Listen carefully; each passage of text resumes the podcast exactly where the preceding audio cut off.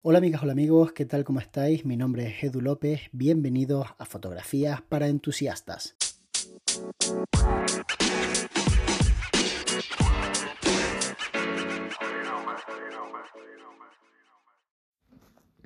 Hola Edu, soy Aznara y bueno, hace poco que he empezado en el, mundo de la fotografía profesional y, y, bueno, no es que tenga un portfolio, tengo un portfolio más bien pequeñito, eh, con fotografías que he ido seleccionando, pues más o menos las que, las que creo que mejor están, están hechas y las que mejor eh, me representan.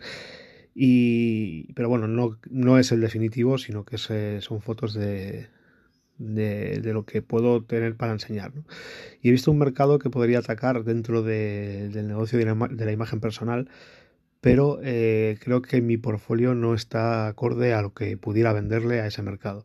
Entonces la cuestión sería, eh, ¿es preferible aumentar el portafolio antes de empezar a, venderte o, es mejor no perder esa oportunidad y atacar ese mercado para intentar vender tu trabajo con lo que tienes? Un saludo y gracias. Es muy interesante la pregunta de Adnara porque el tema de generar portafolio es algo que muchas veces no nos tomamos lo suficientemente en serio. Cuando uno tiene una empresa, como por ejemplo una quesería y vende quesos, sería impensable intentar ponerte a vender quesos sin tener un buen escaparate en el que las personas pudieran ver lo que les ofrece. Bueno, pues algo parecido es el portafolio. Básicamente es una recopilación de imágenes que demuestran tu capacidad en determinadas temáticas, como por ejemplo la fotografía gastronómica, la moda, el retrato documental. Entonces, si tú no tienes nada que enseñar, es difícil que alguien te dé la posibilidad de desarrollar un trabajo porque al final está contratando a ciegas, no sabe si sabes hacerlo. Simplemente ve otras fotografías y tiene que entender que vas a hacer bien el encargo, pero no le queda demasiado claro. Entonces las probabilidades de que te contrates son mucho menores que si tienes un portafolio dedicado a aquello a lo que vas a ofrecerte.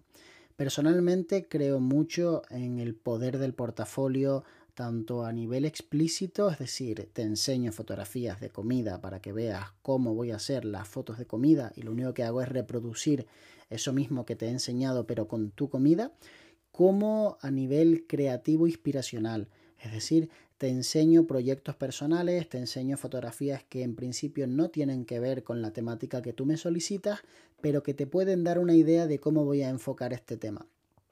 Dicho sea de paso, Adnara adelante con la oportunidad, por supuesto, que nadie piense que si no tiene un buen portafolio no debe intentar conseguir un encargo.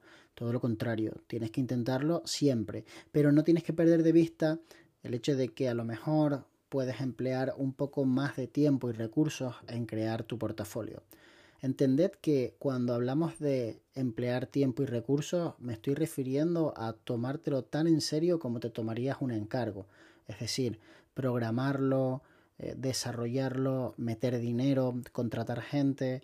En definitiva, cuando creas portafolio, lo que estás haciendo es invirtiendo un poco de tu tiempo y de tu dinero para que se convierta o se multiplique en el futuro esa inversión y te dé un beneficio.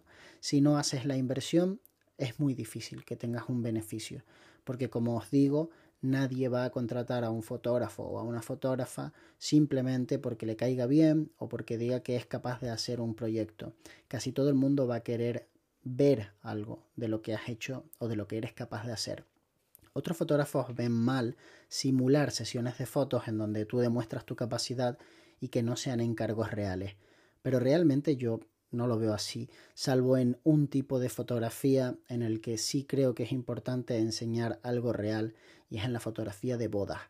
Tú no trabajas igual cuando haces un editorial de boda, cuando lo controlas todo, los tiempos, eh, las posiciones de cada persona, el momento del día, que cuando enseñas trabajos reales en donde demuestras, además de capacidad como fotógrafo, esa capacidad de adaptarte situaciones que cambian continuamente y cómo has salido a hombros de todas esas situaciones. Entonces está muy bien que los fotógrafos de bodas hagan editoriales para generar eso que hablábamos de inspiración y demostrar un poco por dónde van a ir los tiros cuando crees un reportaje, pero es completamente necesario enseñar trabajos hechos reales, aunque no sean los mejores no los pongas como portada de tu página web, pero ocúpate de que tus clientes vean trabajos reales antes de que te contraten o si no, puedes caer en el error de pensar que estás triunfando porque te están contratando y después que vengan los problemas cuando esas personas te digan que sus fotografías no son como aquellas que tú les habías enseñado.